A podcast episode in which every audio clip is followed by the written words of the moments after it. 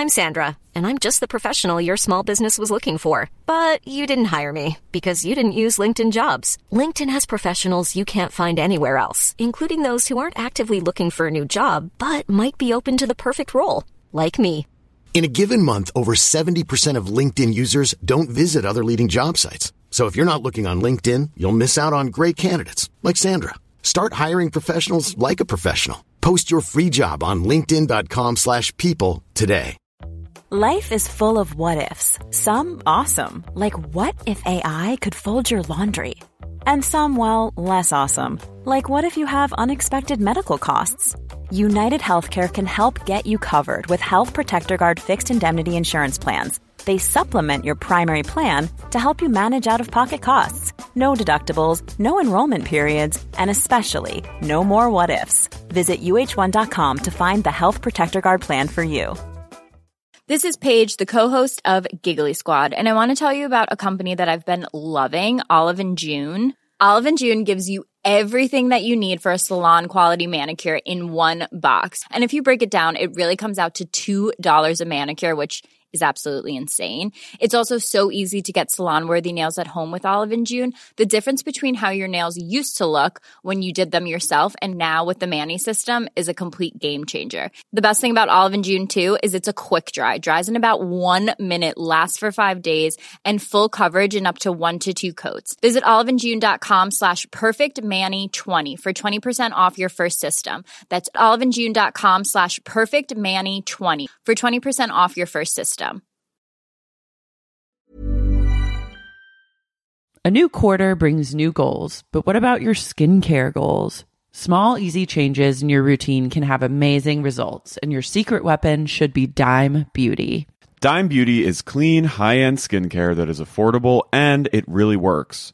Dime didn't sacrifice performance just to make it clean either. And when I say clean, Dime is 100% transparent about every single ingredient, so you can use their products daily with confidence. I have been using Dime Beauty's TBT cream and their Dewy Daily Cream. TBT cream is a retinol alternative that I put on at night before I go to bed, and it's actually been making my skin look glowy and snatched, if I do say so myself. I've noticed that, and I think our listeners have noticed too, because I've been picking up on a bunch of TikTok comments that have been like, you're glowing recently. So hats off to Dime.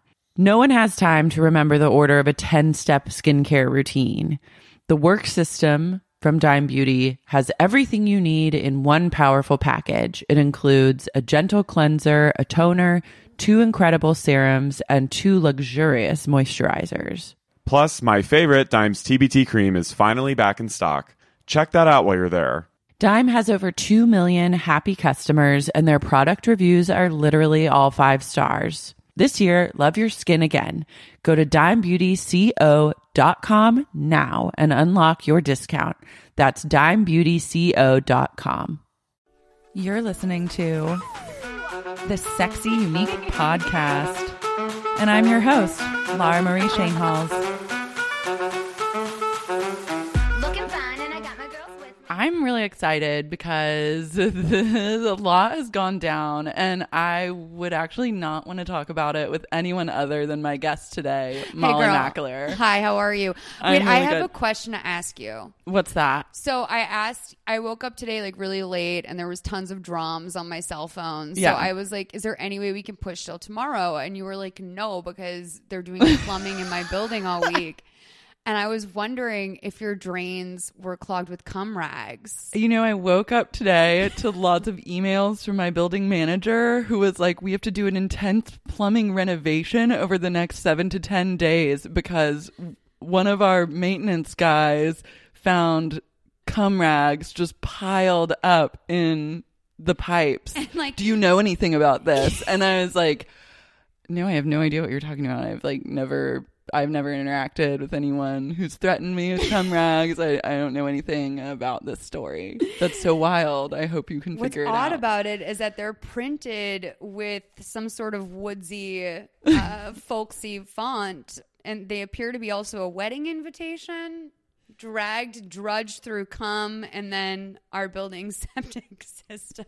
She's like, Do you know anyone that would make a wedding invitation out of these? And I'm on like, a dish towel. on a dish towel? She's like, I've never heard of such a thing. It's so random. And I'm like, I know. Like, what? I can't believe it.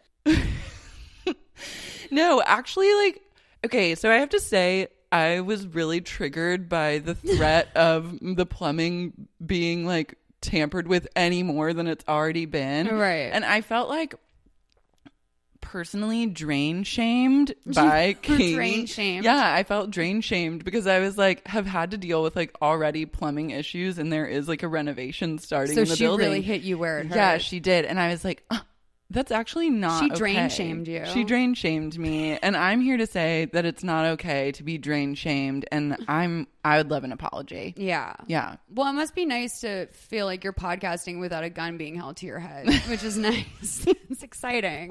Um, do you want to catch people up on what we're talking about that Katie threatened to So your drains? on Friday night about 11 p.m., I was uh, finishing up a late dinner when I got a lot of notifications on my phone that Katie Maloney Schwartz had started commenting on a lot of my social media posts on Sexy Unique podcast. And I ended up screenshotting them because I was like, this bitch might just like delete all of them and I need to have the receipts for everything. So she's Because you had She posted went down- that you want to save Schwartz. Right? Yeah, I had posted like a, a photo of Tom Schwartz hugging the pole when she like strands him and leaves him for dead to like call an Uber, which is not that hard or not that big of a troll. But I just said like I'm starting to go fund me for Tom Schwartz, like for the emancipation of Tom Schwartz. Right. Hashtag pray for Schwartz. Jax really loved that photo and thought it was hilarious and liked it and commented best pick ever. And then about a week later, Katie got involved and she commented, Starting to go fund me to take this garbage down. Get a life, Lara. I thought we were cool. Guess not. V gross. Then she moved on to another photo. Oh, the video I posted, which I think is like some of my best meme work thus far in my career. What was the video? It's of her having like doing her stand up at the roast and then it Oh. because I was at the roast with my boyfriend and I noticed Yes. that it cut to me and like my or my I was standing in the background and when it cuts to the background, in the background of one picture. There was some cackling but then this one I was just there was no reaction to her joke because it was not funny because Oh. really her stand up the way that she does like stand up comedy is to just like really enhance the punchline and it was like I noticed that. and she just keeps doing that and for me that didn't translate to a lot of laws but i mean i'm just one of many you know what i mean mm, like i yeah. felt like the rest of the audience it was really hitting home so And sometimes, like, you know, it can be like a thinker. And just because you're not laughing out loud, I mean, you could just be thinking, you'll have a chuckle on the ride home. And some, that's the beauty of comedy. You know, Yeah, sometimes so- you don't always laugh out loud, it hits you in waves. yeah and you're not always gonna just win over the entire audience you know what i mean like i don't ever walk into somewhere thinking that like everyone's gonna be on my side like i know that there's some people that will have different opinions from me. Sure, sure. So I just thought that that lack of reaction was funny, and I made a meme out of it where it just slow mo's my like response, and then she went in on that one. She goes, "You're sad," and she goes, "You're lucky to have been there, lol." And then she went to another one of me and my boyfriend like pointing us out in the background, and she said, "Desperate much? I'll clog your drains with my quote cum rags." So that means she's been listening to your pod, right? Yeah. So she's you call them listened to the entire episode where at the very end of the first episode I just needed to get off my chest that the tea towel invitations reminded me of cum rags, Mm-hmm. which I don't think is that far off base. I've never I haven't been to a lot of weddings or received a lot of wedding invitations, but like I mean maybe you have been to more weddings than I have. I've I, never I will say that I have. I ha- I went on a journey with the invitations that continued on in a strange way in tonight's episode. Um, just a lot of surprise choices for me, but I I do think that you're not. I mean, not to call you unoriginal, but I think that even T- Stassi kind of said like it's just like a cloth, like it's just a towel, and like basically that's what a cum rag is. Like Yeah. that is what you said was lateral to her own best friend's comment. Like, yeah, and also, I mean, a towel, any towel, can, the magic of the any- magic of a cum rag is that it can be, it's non-discriminate, it can be any towel. yeah, you so, on anything. yeah, I was just saying, like, for me, I don't like I have a I have a drawer or cabinet of gym towels slash cum rags, and I if I were to have been invited to that wedding, I feel like one of those towels would have ended just. I mean, I don't know. I, I don't control what my where my cleaning lady puts things. You know what I mean? right, right. It would have been like. I, I'm sure it would have a- accidentally been used at some point as a cum sure, rag. Sure. And I'm sure that maybe some of the guests at the wedding have maybe used it as that in a pinch. I'm I just, have I'm not a saying lovely like set of tea towels that I actually paid money for and enjoy, and like from I'll where, myself like um, Anthro. Um, no, from a shop in Atwater called Treehouse, and Mm-hmm. Love they're all that. like dedicated to Atwater Village, which is because Gorgeous. I'm the queen of Glendale, and I just really like to honor my neighbors. And um, I like clean up my dog puke with them. So my dogs puke sometimes. Things with them, happen. you know. And I'm like, these are things that I bought to cherish, and now they're just here cleaning up puke. when you associate anything you love on a rag, like in a pinch, I'm It not saying I would. Yeah, I'm not saying I would aggressively be like, "Oh, there's her wedding invitation. Like, let's come all out. Like, let's wipe the cum off with it." I'm just saying, if I was in a pinch and I needed a rag to wipe Right. up ejaculate, and the only thing nearby was Tom and Katie's wedding invitation, it would do because it is a towel. purpose it would serve. Yeah. yeah. So it wasn't like an aggressive thing. I was just making an observation. Right. But like, if you're gonna put your invitation on a tea towel, you should own that. the, it can be the used stuff for that many happens things. with a tea towel is pretty gnarly and that's basically the main reason why you don't want to consider that your wedding invitation or a keepsake really Yeah. and she's like it's a keepsake and i'm like no no no tea towels towel. like get beat the fuck up until they go in the trash Yeah. like they're basically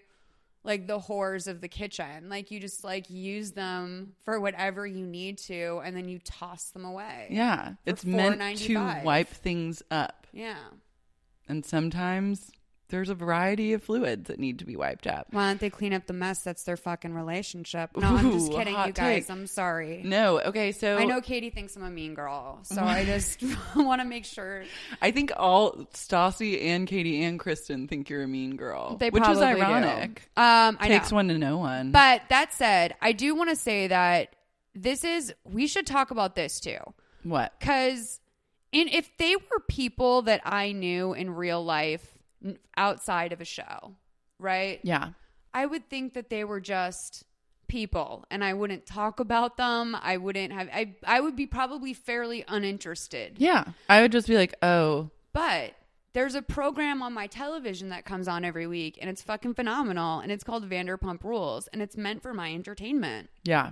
And the um, conceit is that these people are doing ridiculous shit and we're supposed to watch these people make mistakes. And then how are you supposed to not, as a viewer, comment on them? Like, you can't watch The Bachelor and be like, well, I'm sure at the end of the day, Corinne's a really sweet girl. It's like, no, they wouldn't be making a, a program if you weren't supposed to roast them. So it, it bums me out that the cast doesn't get that, like, this is how much, this is the most I know how to love you. Like, this is what we were told to do with you. This is my favorite show that has maybe ever existed. So much so that I dedicate a lot of free time and have gone through a lot of shit Yeah. to make this podcast happen. You want to be here. Yeah, I want to be doing this. Yeah. I'm not getting paid for this. I get nothing out of this mm-hmm. except for just like a personal joy. Yeah. So like, and I love these people on this show. Mm-hmm. And you're right. This is how I express my love for them. Were I to hang out with them in real life, and I have had the opportunity to hang out with them in real life, I've done that, and I've decided it's not for me on a day to day basis. It's not some. I love that, not for me. And I want some space. And I want to watch. not asking I'm to not- do this. I don't. I'm like, you know what? I was invited to the premiere of the of this season or Right. whatever, and I opted to not go because it just felt felt a little too close for comfort for me. Right. I like to keep a distance, and that's just a personal decision. Right. I'm like, if you weren't on TV and Vanderpump Rules stops, I hope it never does. But if it does, this podcast stops because Mm-hmm. Right. this podcast is about a TV show. Right. So like don't get it twisted. I'm not like coming for you in your personal life. I'm coming for how you present yourself on a show Right. that you're actively being a part of and actively acting like a monster on. Well, so because here's the thing. I actually think that in the in real life, I think that I would actually probably like Kristen. I know I like Stassi in real life. I do. I think that in real life, I think they are every Schwartz is like the nicest fucking person. There is no one nicer on this planet than Tom Sandoval. Ariana's amazing. I really do like these people. I just they're not like even if I knew them in real life, they wouldn't be at the top of my call sheet. I don't think I'd be at the top of their call sheet in terms of And like that's fine. to hang with. Yeah. But I think they're probably all they all have really redeeming qualities, but that's not what we're seeing on TV and that's what they signed up for, which I know is a reason why I've always said I've had opportunities to do unscripted stuff before and I've always said no because one, I know that I would be edited into a monster because half the stuff that I say is fucking ridiculous when it comes out of my mouth. And two, I'm I just I don't think I could handle it. I don't want to be scrutinized like that. I would rather be scrutinized for like the way that I communicate via writing or something or my podcast or whatever. I would rather be scrutinized for that than have all of America be like Yeah. You look fat at the pool party, which is no one who wants that. No one. Wa- I mean, it just takes a certain type of person who's willing to put themselves out there in that way, and I love it. But at the end of the day, I want to turn it off, and I don't want it to be part of my personal life. Mm-hmm. And so this is me doing that, and I'm not like, I'm not coming from like a place of jealousy that I'm not included. I truly don't. I don't want to be included. I just want to ta- watch it, love it, and talk about it because, and honestly, like what shocks me to my core because we Katie and I engaged in like some back and forth words on Friday night. Sure. And things kind of ended with her being like, I'm sorry you didn't get your own cum rag, but I think we've extended the invite enough. And I'm like, I think that she thinks that I'm mad that I wasn't invited to her Oh, wedding or oh. like that I'm not friends with them.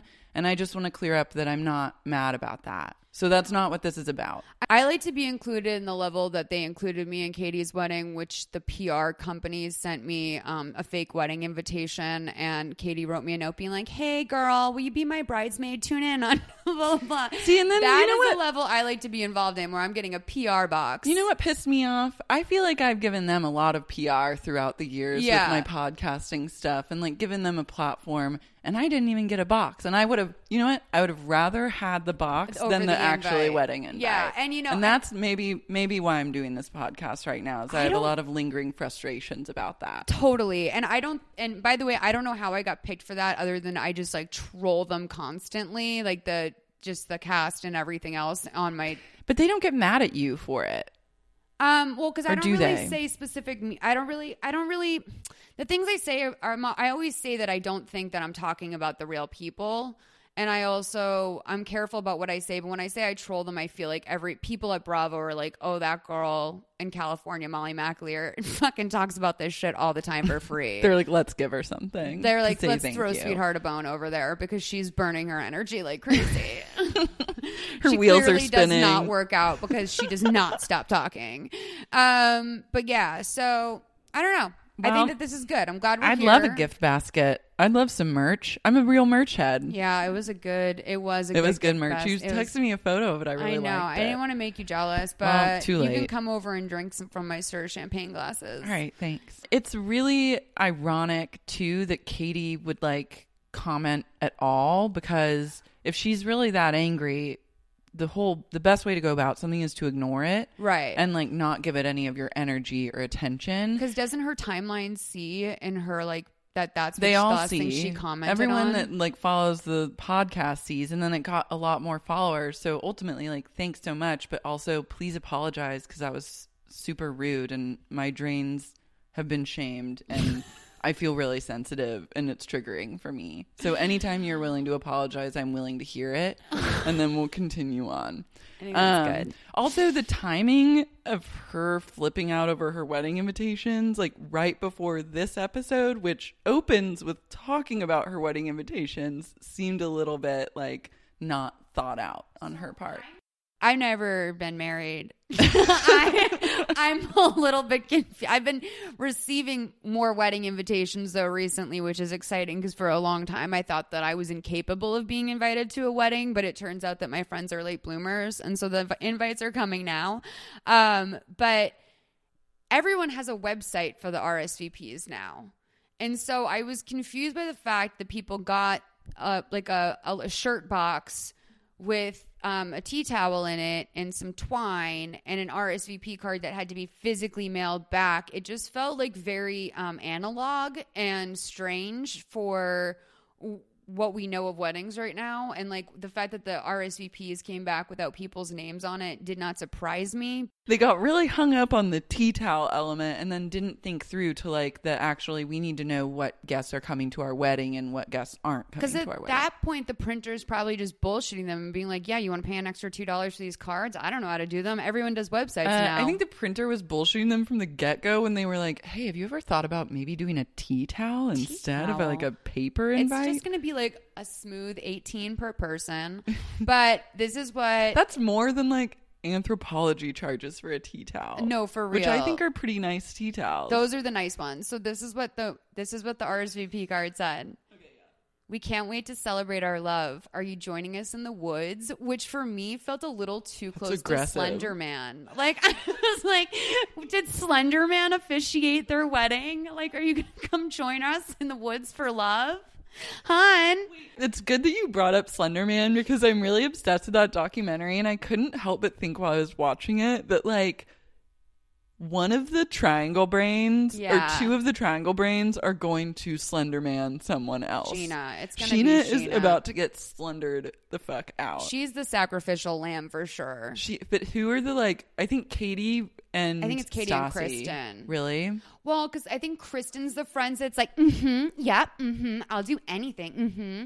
And like, you know, Kristen's so, um, I guess like, Kristen's crazy is low, super low key right now because like outside of showing up to James's DJ event to quote unquote eat popcorn and watch fireworks, which is just like crazy that she can always get these guys she's dating to go along with her to do anything. But Carter is kind of like a he's like a very submissive guy to her. Does he want to be like famous? I think that he just might be really into her and like loves her dominant energy. I guess so, but like He's I like the like only guy I feel like she I mean Sandoval kind of was I feel like Sam Sandoval was kind of submissive towards her. yes, but I And then. James wasn't. She went like the total opposite into like James DJ James Kennedy territory. Well, James like, got a clue when someone was like, "Hey, aren't you a little bit upset that your girlfriend is like fucking obsessed with Tom Sandoval? Like, isn't that bizarre to you?" And James was like, "Yeah, wait a minute. Maybe that is wildly inappropriate that a significant portion of our relationship is committed to the takedown of your ex. Like that is what is is weird to me about even the Carter thing because it's just like I can't imagine dating a guy and being like, "Hey, we're going to like show up to my ex-boyfriend's thing and like watch his life get ruined. Do you want to come?" if my significant other asked me to do that, I'd be like, no. I'd be like, "Why are you frothing at the mouth to bring someone else down that you used to fuck?" We also need to schedule like a time to talk later on after you've gone to this by yourself about why it was so important and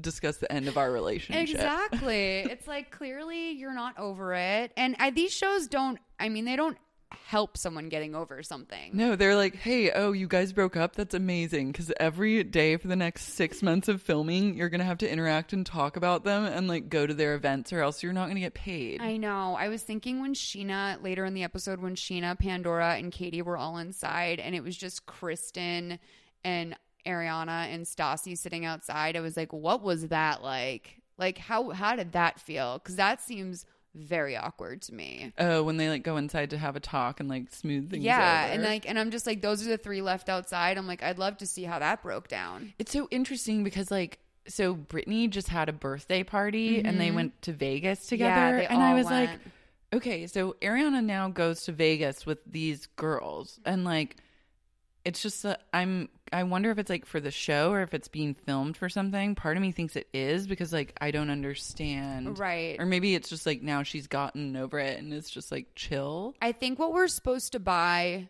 or understand about these people is that like Tom and Jax are really good friends. So like anytime a significant other is friends with the other person, you're gonna just like eat shit and go along anyway and just try and be a good person. And Ariana's pretty chill. Like I could she and Stassi did like a Snapchat Yeah. which I saw and I was like, "Huh, that's interesting." And like they seem to have like their their bit was like kind of playful, so I think they can like tolerate each other.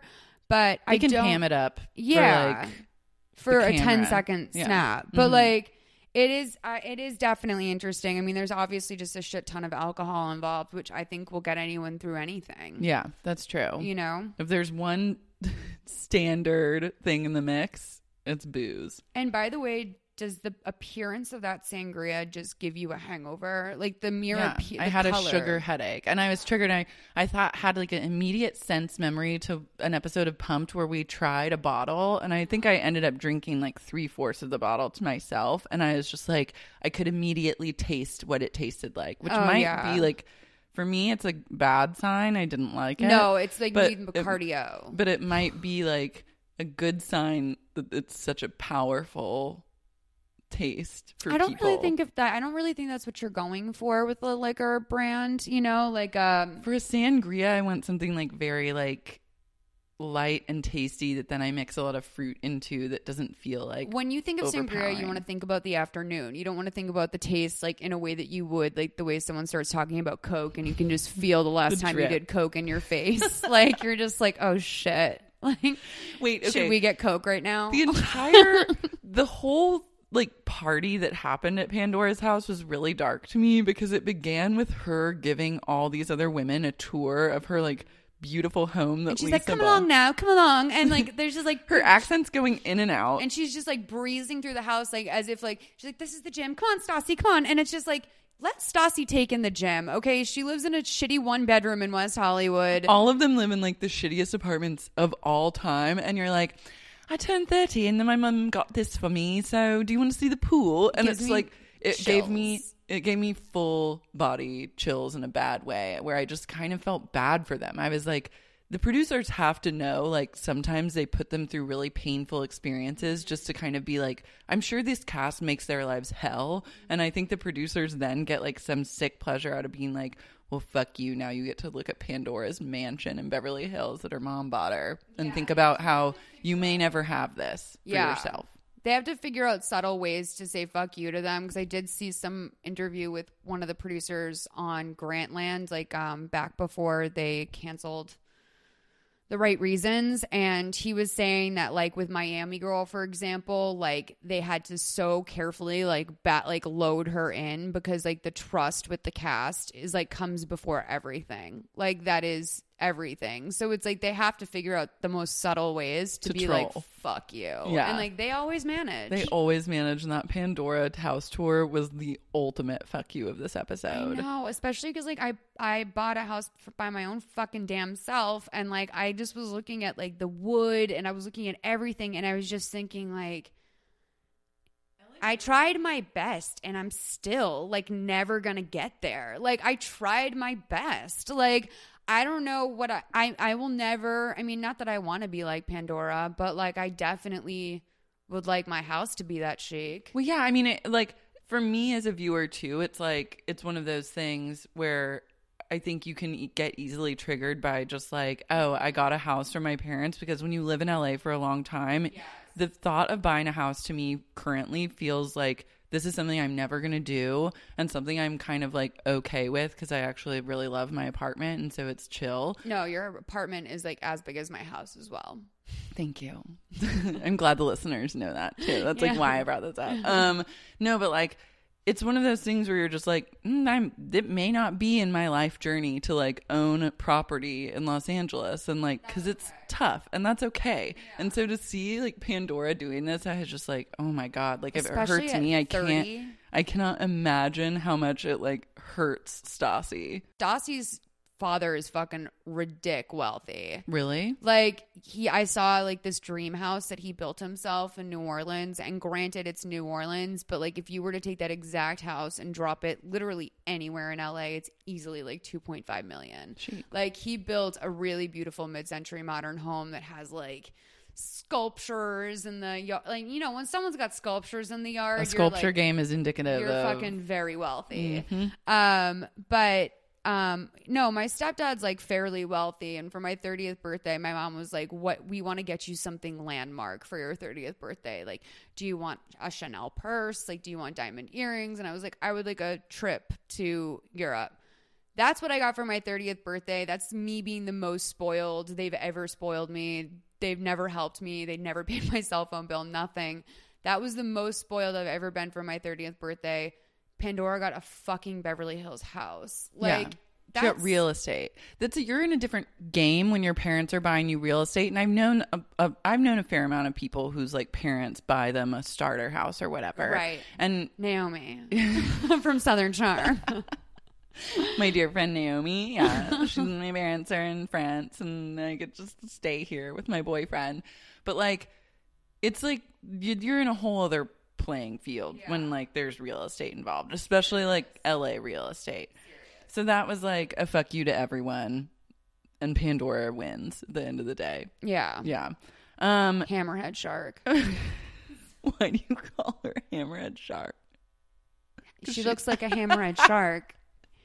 I've I've always been open about that. That's literally if Pandora walked up to me and said, "I heard you call me a hammerhead shark." I'd be like, "Yeah." You can take that though, Pandora. Like, go cry on your twenty million dollar pillow. Like, who cares? Like, go have your hot husband fuck you in your like bajillion dollar bed. Like, who Also, cares? I he got hair implants. He did have a, have a little something, didn't he? He did because it. I remember he was always balding, like when they got married on Real Housewives, and I was just like, "Ooh, things are looking grim for him." And his He's very. Prince William. And now it's all back. It showed like a photo of them together, and his hair was back. And I was like, he got the hair surgery somewhere in Mm-hmm. between him. there. Yeah, I mean, if you're gonna live in a house in Beverly Hills, you also should have someone give you hair Do you surgery. think too. Ken's all natural, baby? Do you think that that's his uh, mop? It looks pretty thick and lustrous and natural. Yeah. but you never know. We need to talk about Joe Simpson. Okay, this is amazing. It was too What much for my soul to like have him involved. and it also just speaks to where we are as like a nation, where we are in like pop culture and like where Vanderpump Rules is How as like far a show. we've fallen in ten years. Like Joe Simpson, literally, first of all, I think is dying of cancer, which is not funny. is he? I think he has like really bad cancer or something. Oh, that's sad. It is really sad. But then it's even darker when you think about the fact that like Joe Simpson has obviously always been closeted. He's closeted, but now he's kind of outish. Like, doesn't he have a boyfriend? I think so. he's like on the scene a little bit. Yeah, he, he has like a young boyfriend. because he's like it's a bachelor pad, so make yourself at home. yeah. Love- Welcome to my art space. Welcome to my art space, and then, um, all right, my man, welcome to my art space, and then he goes, "Well, girls, you know, it's all about tits, blah blah. With us, it's about stomach in, dick out, and it's like Joe. I was like, Joe, are you drunk?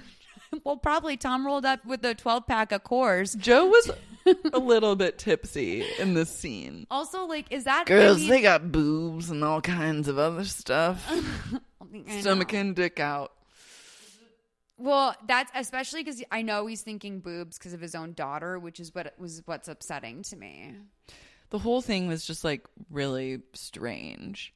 And then, because I remember when Sandoval posted those on Instagram, Mm-hmm. because I commented stunning underneath one, and then someone screenshotted like the comment and sent it back to me and was like, Are you for fucking real? And I was like, I am for real. I thought they were stunning. And no, then- he showed me them, those pictures at a bar, and like he was like, "Look at these new pics I had taken," and I was like, "Wow!" I was like, "Tom, you're really grown." I was like, "I really see like a second wind coming for you." Yeah, I Like, truly thought that. And I was like, I'm going to speak to that. I will support anyone on social media or just in in general if I think that they're on the right game path. recognized game. Yeah, you know? exactly. and so, like, I think then we noticed that they were like tagging Joe Simpson in the caption. We were like, oh my God, he's working with like Joe Sim. Like, this is like Mm-hmm. the Joe Simpson. Who's like I had no idea had tr- like uh, transitioned into photographing male models in his home. I think he dates a young gay male model. I And so mean- that's why. Okay, I got you. I got you.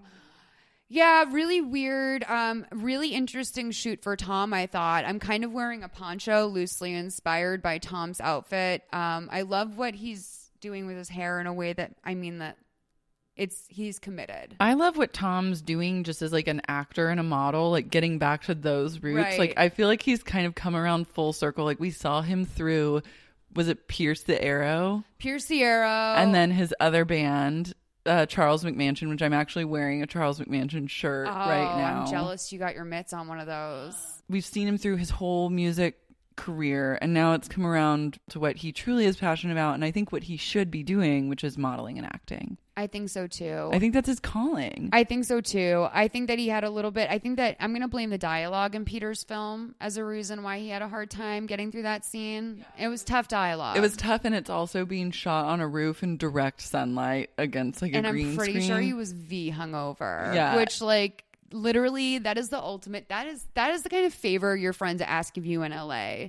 Which is like please drive out hungover, camera ready, put on this black shawl, and then recite this ridiculous uh dialogue that's not connected to any world you've ever lived in. Like, yes, Commander, the pods are coming. Like, what the fuck does that mean? And then when I was just like watching that scene, I was like, this is going to look like shit. I'm so embarrassed for everyone. And then they showed a clip of it, and Sandoval actually looked amazing and like delivered the lines in a very believable way. Yeah. And I was like, I played myself thinking that Yeah. because this is an actor, this is a model, this is Sandoval. And this is a film. Um, but wait, can we go back really, really quickly to like something that really shook me, which was when Tom was talking to Tom at the modeling shoot, and Schwartz says to him, Look, I'm like Team Katie for the next month. I mean, like, hopefully my life, but like all- for the next month, definitely. And it's like, whoa. Because, like, when he called her a bitch during the paint samples thing, which I do want to talk about this, the dynamic with them in general, mm-hmm. I do feel for Katie that, like, I think that she has been low key humiliated and abused for years by Schwartz on this show. really? Uh, Despite the Schwartz is the nicest guy in the world, but I think that he has not been able. He's been here nor there with the commitment for years, and now he's like, yeah, like I'm gonna marry you. But this is like, like are over a year after she's given him an ultimatum. This is like five years of dating. The dude still doesn't have a job. The dude still is like modeling, like only getting closer to 40. Like, if they want to have a kid, how can you support a family off of occasional modeling jobs and your wife's waitressing salary? What's hard for me about this show is that I forget what happens in past seasons because I'm like so wrapped up in like the drama of now. And then I remember when you say that about his like commitment stuff, it jogs my memory and I'm like, oh my God, yeah, he's like And, been a total slacker and has done all this shit to her.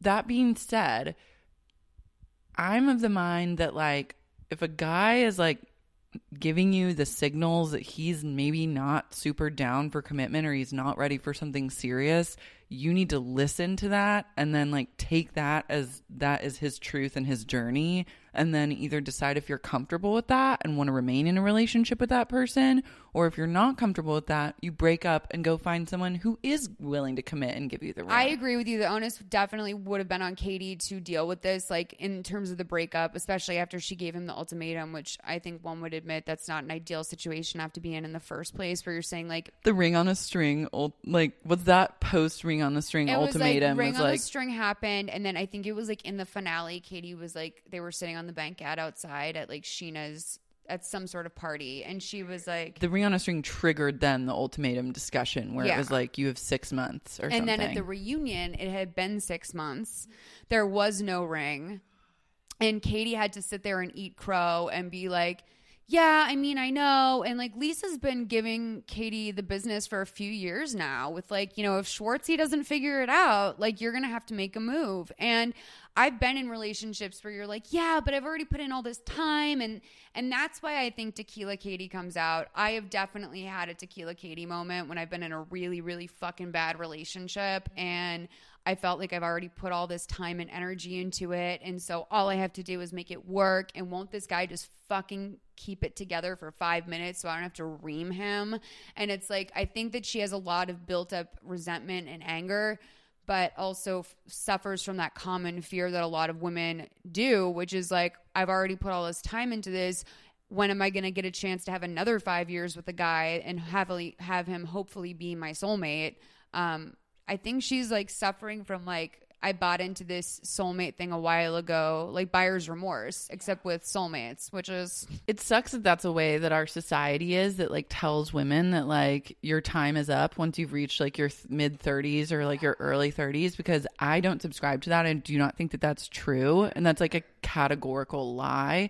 But I think for this group and I've talked about this on the podcast before I think that it's like a lot of her identity is wrapped up in this relationship. And her friendships and her life is wrapped up in this relationship. So to, in order to extract herself from it and like forge a new path, it means having to like dismantle everything she knows to be true and like starting over, which a lot of the time it's just easier to keep going on the path that you're already on. yeah. I mean The path of least resistance or the path of just like verbally abusing your boyfriend until he's like literal like pulp on the ground. I see. I don't know. I feel for Katie because I think that now she's finally. sh- This is obviously the season. She knows this is a season where she's going to be heard more than she's ever been heard in the history of the show because she's the bride. The show's like all about her. The way that Scheana's season with her wedding was about Sheena, and I think that there's Katie has been put in the corner so many times throughout the years, whether it be, you know, Schwartz cheating on her and like, you know,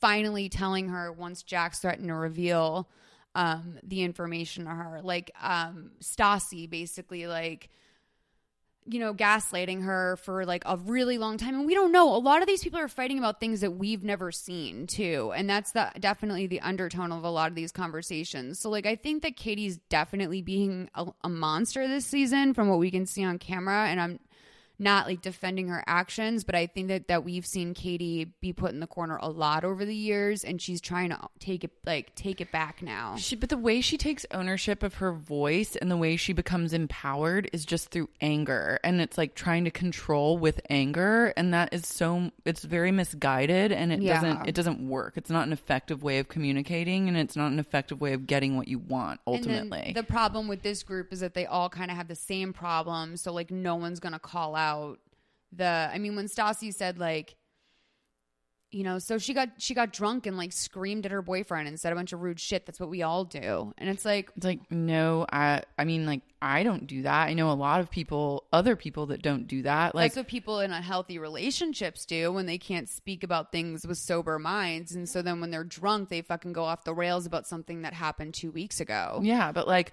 normally you're just like kind of constantly communicating with the person you're in a relationship with and you're like you try your best to just be on the same page or at least near each other's pages at all time. And if you're getting off the page, you like have a little regroup moment where you're like, "Hey, I want to talk about this page I'm on. Like, what page are you on? Like, can we get in the same chapter and like in the same vicinity of pages in this book called Our Relationship?" It's hard to watch because like then you see a small quote unquote small victory like Tom suggesting the prenup and he's just like, "Oh, thanks for being logical. Thanks for being logical about this." Which just like goes to show me like how few conversations they actually have in real life like how how if that's if that is like a huge bridge for them to cross when it seems like it should just be like one of the many difficult conversations people have going into something like a lifelong commitment that was so hard for him. I know, but it's like I don't think any of the people on the show really have any sort of emotional intelligence whatsoever.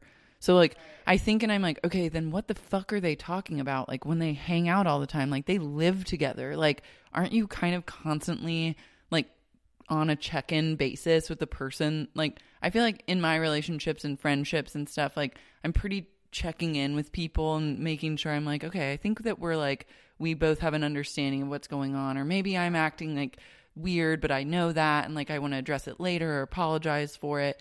And like I don't think that these people the cast of Vanderpump Rules has any self-awareness of like their actions and behaviors towards each other and like they have no self-awareness of like the way the world even sees them and It was super strange to see Kristen come for Stassi on Twitter over Stassi saying that she liked Melania Trump's inauguration outfit. I have that screenshotted and saved on my desktop of the computer because I was like, wait a second, like, what is this? But like, that's why I'm also just like, I can't with these bandos. I would love um, them actually to have like a news show about like political happenings where they have to like deeply engage in like political discussions with each other. Oh, that, that- Andy Cohen should consider just like making the reunion episodes about that. That's actually a, they did the debates, which I thought were really interesting, like on the Watch What Happens live debates. But like that's actually a very good idea is to have like like the Southern Charm people and the Vanderpump Rules people. I need to know what those Summer House kids think. Were they with her? Um, I do think that most of the cast was probably with her, except for I would say Stassi and maybe Scheana because Scheana's from OC, and it seems like she could. Brittany too, though, Oh, Brittany from like too, that but yeah, very religious, like ba- Southern Baptist background. Is like they're all Trump supporters. Jack said it again this week. Now, this is there's this like thing going around online where people on the cast are defending Brittany and her mom, saying they're actually quote huge LGBT supporters, and it's like, and it's like Jack said, it's always whenever like there's uh some sort of like bisexual comment or something about guys or anything homoerotic, Brittany like completely side eyes him, and I'm like, why are we hearing about this again this week? Like I thought we could just have the last two episodes with the homophobia, but do we have to have it on this one too? I do not understand her like not understanding Jax. Like you can Google anyone that you date, but with this person, you can literally watch like 48 hours of footage of this person's life. I'm like drooling right now because I just am like brain damaged by the fact that Brittany like doesn't understand. I would think they'd be more upset about the pro life aspect of it, where I was like, this man has had been the cause of multiple abortions, which is a woman's choice. But I would think that they would absolutely take way more umbrage with the fact that Jax could potentially be the father to multiple children right now. No, it's the gay. The It's gay the stuff gay. kills, and the, they're like have a big, or at least her mom does have a big, big problem with being gay. Because the women who got the abortions, they were just whores, you know. So it's like really more just about the Jax is gay. crazy. Like also that church really triggered me because I was like, what fucking street corner is this on? It's like in the middle of nowhere. I literally wrote Jackson Brittany in church is bringing back Laura Lee outside of AA vibes. Not sure that this is a real service. Like I there don't think that's a ten people in that church service. It too. looked like an AA spillover meeting. Like the people that were there, I'm like, that is like a weird 35 year old man with like partially grown in facial hair. Like, why is he at this mass? the church service definitely happened on like a Tuesday afternoon. Yes. You know what I mean? Like they can't actually go in and film in a real church service like on a Sunday. It's just too much. So they that's like this show is always doing that. Like they made Katie and Schwartz got married on like a Wednesday afternoon or something. Like it's doing like off-brand shit like that. Yeah, which like by the way, I thought was a, about the discount, but then I realized no, it's literally about the shooting schedule. Because getting married on a Wednesday is like that's what poor people do.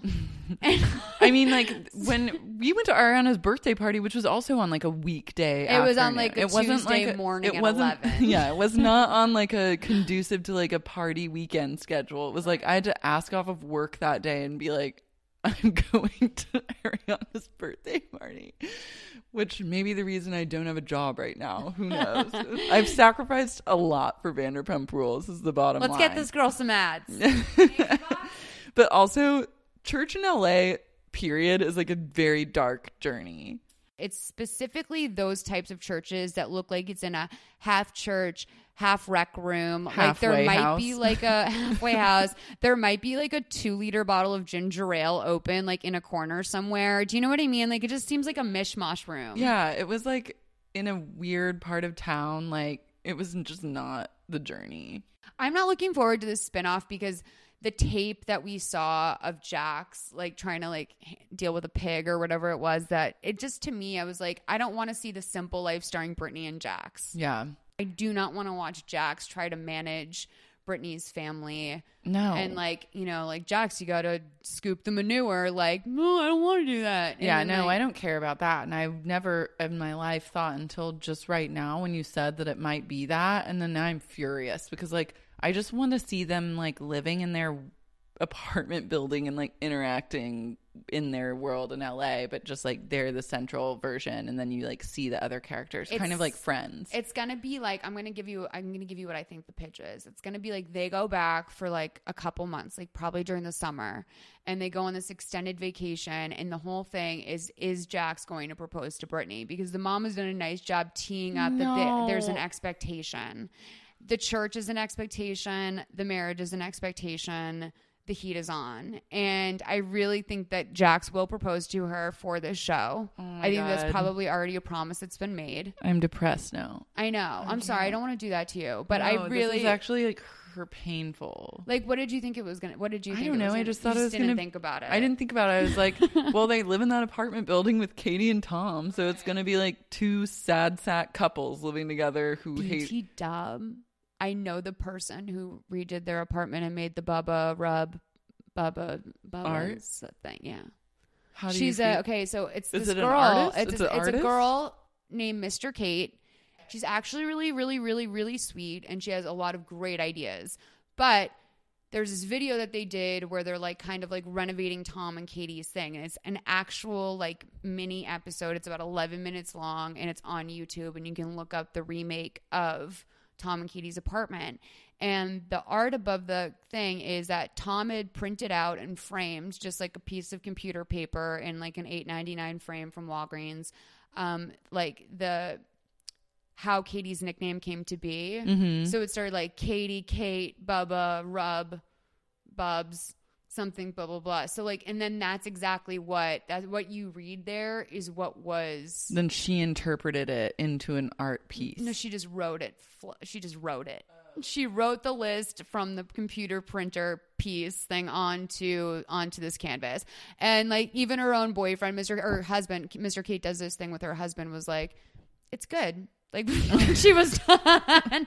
like he was like kind of like roasting it a little bit, but like there was an oh. and there's string art that I don't think we've seen on TV, but there's also a whole string art wall. Is it in their bedroom? It's above. It's on the opposite side of the Bubba thing. It's above the the kitchen dining room table. They just like live in a hoarder's den. Is it? It looks like that to me from T. I've never been set foot into their apartment, but from what I've seen on TV, it's just like they don't understand what like home furnishings are and like what to do with things. Like Right. the other shots that we've seen of their apartment just from the show, it just seems like there's like shit everywhere. And then they have that like little friends like door frame thing that's like offset, like not centered around the actual peephole. It's like just off to the side. Yeah. And it just, I'm like, they don't understand. It's just interesting too right now because like obviously everyone's kind of coming into a bit of money on the show, and so like they're they're able to upgrade their living situations, but even when they're able to do that, the outcome is not great. Stassi's done a pretty good job with her Stassi place. does a nice job of she's like a really into like cream and gold colors and then like a lot of like fur and textured elements. The way like Jax and Brittany decorated their apartment, which I'm actually obsessed with because it's like by it's like Tiffany blue, but then Cape Cod themed, like by the seashore, but they're like in K Town. I know. It's like, and that's how you know she's a Kentucky girl because she's like, we're by the ocean, y'all. And it's like, no, you're 40 minutes away She's like from the LA ocean. now. It's sea time. Let's go to the beach. And like that is that is not Malibu like sea. That's not even Manhattan Beach. That's like that is Home Goods version of the ocean. Yeah. Like that's it's really precious what they've mm-hmm. managed to do with that space. I'm excited to see what their like new apartment looks like. I And think they moved in this weekend. I'm obsessed that they named that dog Kingsley because I feel like that dog. I mean, Kingsley is such a Kingsley is a very name. loaded name for a dog name on in a Bravo Bravo reality show. Ryan Reynolds here from Mint Mobile. With the price of just about everything going up during inflation, we thought we'd bring our prices down. So to help us, we brought in a reverse auctioneer, which is apparently a thing. Mint Mobile unlimited premium wireless. Ready to get 30, 30, bit to get 30, bit to get 20, 20, 20, bit to get 20, 20, bit to get 15, 15, 15, 15 just 15 bucks a month. So, Give it a try at mintmobile.com slash switch. $45 upfront for three months plus taxes and fees. Promo rate for new customers for limited time. Unlimited more than 40 gigabytes per month. Slows. Full terms at mintmobile.com. Sibling fights are unavoidable, but what if every fight you had was under a microscope on a global scale?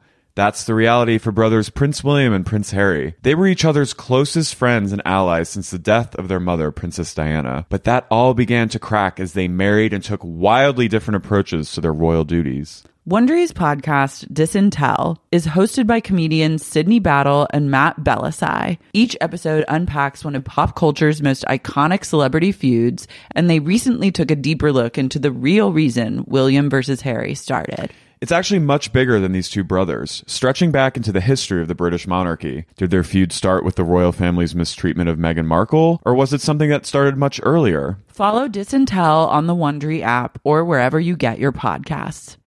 Have you ever experienced a dry, itchy scalp, or ever wondered why your color isn't lasting as long as your hairdresser promised? Unfiltered, mineral filled water could be the reason why. Did you know that hard water is a leading cause of damaged hair and dry, irritated skin? And that about 85% of the United States uses hard water filled with dissolved minerals and added chlorine? That is where Canopy's new filtered showerhead comes in. Canopy, known for their beauty hacks and reimagined humidifier, has revolutionized the filtered showerhead. Dermatologists recommended this unique three stage filtration system greatly reduces contaminants and odors in your shower water, leaving you with healthy hair and glowing skin. Best of all, the Canopy filtered showerhead is hassle free. Installation is a breeze, and its unique quick release filter replacement feature allows for seamless filter replacement, unlike any others on the market. Go to getcanopy.co to save $25 on your Canopy filtered showerhead purchase today with Canopy's hassle free filter subscription. Even better, our listeners can use code SEXYUNIQUE at checkout to save an additional 10% off your Canopy purchase. Hurry! Your hair and skin will thank you. A new quarter brings new goals, but what about your skincare goals? Small, easy changes in your routine can have amazing results, and your secret weapon should be Dime Beauty. Dime Beauty is clean, high end skincare that is affordable and it really works. Dime didn't sacrifice performance just to make it clean either. And when I say clean, Dime is 100% transparent about every single ingredient, so you can use their products daily with confidence. I have been using Dime Beauty's TBT cream and their Dewy Daily Cream. TBT cream is a retinol alternative that I put on at night before I go to bed, and it's actually been making my skin look glowy and snatched, if I do say so myself. I've noticed that, and I think our listeners have noticed too, because I've been picking up on a bunch of TikTok comments that have been like, you're glowing recently. So hats off to Dime. No one has time to remember the order of a 10 step skincare routine. The work system from Dime Beauty has everything you need in one powerful package. It includes a gentle cleanser, a toner, two incredible serums, and two luxurious moisturizers. Plus, my favorite, Dime's TBT cream, is finally back in stock. Check that out while you're there. Dime has over 2 million happy customers, and their product reviews are literally all five stars. This year, love your skin again. Go to dimebeautyco.com now and unlock your discount. That's dimebeautyco.com. Um, okay, are we talking about Stassi's mom's hysterectomy yet? Um, we haven't spoken of it, but we should talk about it. Well, I just want to talk about how delicious the meal Stassi made her mom looked, which was a piece of toast with salami on it. Yes, please. A piece of toast with what looked like peanut butter, mushed up raspberries. Yes, please. And then a fucking ice cream scoop of cookie dough. Like if I had a hysterectomy, that's exactly. I want that right now. like I will. You can have my uterus if I can have that meal. Like that's fine. I wasn't gonna do anything with it anyway. I'm Bring glad cookie dough. that that did a lot for you, like, and like ignited your culinary, like, I don't think enough people notice the salami. I noticed the salami and I had a visceral reaction to it where I like shuddered and like had like a mini seizure. You know Dana's on some good painkillers, probably still kicking back the champagne. Yeah, it looked like they were very Stassi much drinking drinking. Modelo? Sassy She- started out with like a mimosa and then like stress sad drank a Modelo. Like after she had a breakdown in front of her little brother where she kind of like projected her issues onto him. Like she Nikolai was is the most emotionally stable person on this show. like like in like out of probably their greater friend group that stretches out to maybe hundreds of people nikolai yeah like nikolai has it just he's got it figured out but the best was he's like being very even keeled and just saying mm-hmm. like you know I like you've been through a lot, but this guy doesn't have anyone. Patrick like, is alone lucky. right now. Yeah, and he has nobody helping him. I want to talk to him. That's and I think also he's kind of saying like, look at you in your life, like you're lucky to be surrounded by friends and family.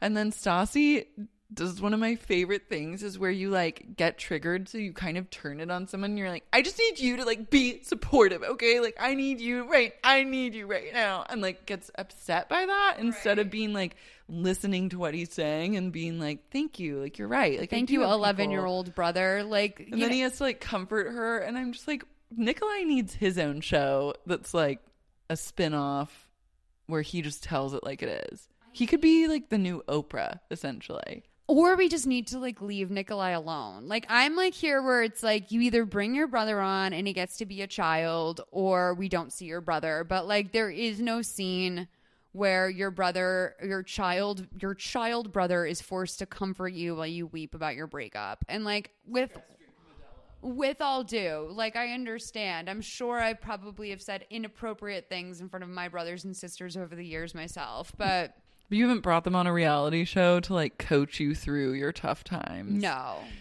Um, wait, I really need to talk about James and Raquel going out to dinner. Like, what I don't understand about this show and what happens a lot is that someone will cheat or like an indiscretion will happen and it will be caught on camera and like there's definitive proof that exists of someone's like actions. Right. And then they get confronted about it and then they deny it and then it's just like fine.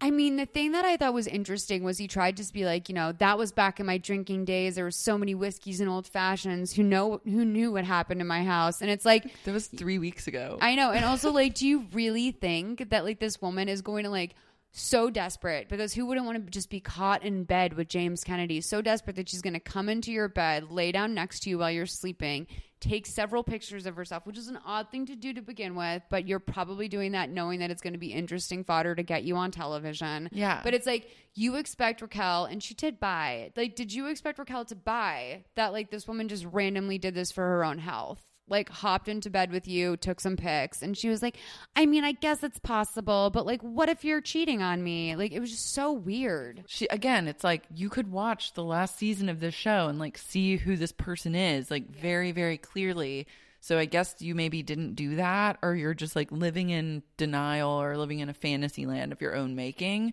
but like something isn't adding up and then i'm also like okay why the fuck would anyone lie about sleeping with james there's no reason for anyone to do that Right. And also it doesn't seem like something that would be particularly hard. Like the the more like I was disappointed in Sandoval for like telling Gigi she was thirsty. I was disappointed in him for engaging in that sort of dialogue. I felt like he was very slut shamey in that, Yeah. like in the confrontation scene mm-hmm. where he like set talk shit to her and Ellie because it's like, I mean their their motivations are pretty unclear. Also, just like they want to get on TV and like stir shit up, but they're not that great at doing it. So in that sense, like they are thirsty, but like I also I don't know. I, took issue with them being like everyone being like Eskimo sisters, like blah blah. blah. Like I think that's kind of like a disrespectful term to call them. that. Totally. And like also like I love TNA, but I do not understand their allegiance to James. Like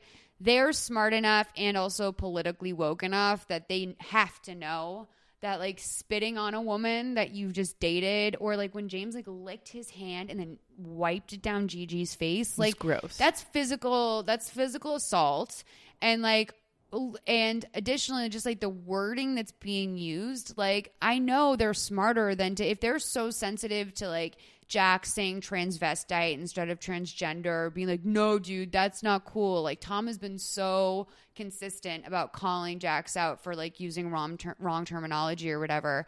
But for some reason there was always a blind side whether it be with the witches of weho or anything revol- like anything involving what comes out of James Kennedy's mouth, there's always this blind spot for the way that people speak speak to and treat women on this show. Oh, Always yeah. a blind spot. Always. And it's like the one it's like the one consistent thing. It just drives me nuts. Like the it's like the more uh, like aware they get of other things, the more this thing seems to get I'm like, "Oh, finally Tom and Ariana are saying like things that are relevant to the world on this show in some capacity." Yeah, but this show also like really capitalizes off of like a narrative that it's like who's being a whore, like who can we like call a whore, who can we turn Right. on, and also like it's sad because the in the world of this show, like the guys are always having way more fun than like the women are. Like, Yeah. and they are like consistently less drama with each other. They look like they're always having a more enjoyable time. If I personally had to choose whatever situation to be in, I would always want to go wherever they're going because it looks to be like way more lol. And Totally. with like the women on this show, it's just nothing but like cat fights and like picking out one person to like bully and like slut shame and just be like they're so hateful to each other all the time. It does seem like all they do is binge drink and just like download information on one another. Like Yeah. that's all. It seems like that's their activity. The women on this show do not have high self esteem. No, Kristen has the lo- highest of all of them. Kristen, yeah, might. Stassi, TBD. Katie has literally zero self esteem, which is why she like empowers herself through anger and like why she feels comfortable lording her wedding over all these people because she thinks like that gives her some sort of like currency and value Mm-hmm. in this world. And spoiler alert, it doesn't. Everyone fucking gets married. Or if they're not married, they don't give a shit about getting married. Exactly. So like that is just your own thing. And like Ariana, I think, has like a fair amount of self esteem. And they call her. What do they call her for it? Um, what's the um, elitist. They said she's elitist. and that she has a um a superiority complex. Katie said she's an elitist and a stuck up person. It's like, no, she just has a emotional intelligence and is not like a petty ass fucking bitch. That's like what you Tom guys said. are. He's like, she just doesn't get worked up about shit that she doesn't think is like, you know, like, and he basically said, like, no, that's not true. And I Yeah, was proud she's of him not for an knowing the antagonist. Difference. Exactly. Because there's not a lot of times where they can articulate back, no, this is actually what's going on here. And because these people don't live in reality. And that's like a big thing I think that ties into like Katie like flipping out at me on Instagram is like I think that these people on this show, especially the women of this show, have lived in a world now uh, where they get rewarded for acting psychotic to each other. And so like they live in this like consequence free existence where Yeah. instead of like having like the social consequences that come with acting like a monster to people and like you get cut out of social circles or reprimanded, they're rewarded by it with money and like more fame and recognition. So when like someone comes along and says, lol, you act like an insane person and you're like controlling and like calls them out for it in like a podcast or otherwise, it blows their minds to get such negative feedback that it becomes like they need to find a way to like shut that down or they like can't that makes handle sense it. too. But like, okay, so here's a question: Do we think that? Because this, you just launched this podcast, and I was surprised that like Jax said like that picture. I'm like, oh, okay, so the cast is already coming over to your new project. I kind of felt like that now that you say it that way, and I'm thinking just about the way that Katie went through your comments, like. Do you feel like she was sent in to do that? Like, do you think that, that she was tipped off? Like, hey, there's all this shit going on. My instinct is that it was Friday night. Katie was out getting wasted and had somehow, over the course of last week, gotten alerted to what all was happening and then had enough drinks to where she felt comfortable, like going in really hard and like leaving a series of comments. And it was just classic tequila Katie. She should have been token Katie that night. yeah, she just like f- proves her own point over and over again. And I so it's like, know. I have empathy on her that it must be hard to hate yourself so much and then have to see yourself on TV like acting like a psycho week to week. But I don't. I'm like you dig your own grave repeatedly, and, and I don't even did. think we've seen the worst of what's going to happen to Katie this season because, like, just to jump forward really quickly, like, are we okay? So the way that it's like this season on Vanderpump Rules, and then we see Stassi saying to Scheana, there was sexting videos, and then we cut to like Katie being upset. My I my assumption is that the sexting videos must have been from Tom right? Tom sent that to someone, but it also because of the way that Oh, there were videos from him, like he's sexting someone else. videos, yeah, because there was uh, there is a moment too, a mopey moment where Katie goes, "My fiance is cheating on me." That was another line that was used, but I don't. Maybe she's just talking about f- the past cheating, um, or I don't know. These two people should not be getting married. No, like across Like, the Lisa, board. What no. is going on here? And it's like, what is like, is I don't here? understand, I but she loves it because it gives her like ratings. And by the way, I don't think we've seen Katie working as her assistant for like two weeks now. No, we saw it last week where they painted Oh, right. the, The VIP room. VIP room. And they that was a VIP room of SUR, right? Yeah, and they okay, I mistakenly had said that it was Villa Blanca. Yeah, they just like slapped paint against the wall. Around like the, it's like no, dude, take the mirror off the wall and paint underneath the mirror. Lisa just made her painter show up, and he, you can tell he's like tortured by them trying to paint because he's just gonna have to paint over everything they do.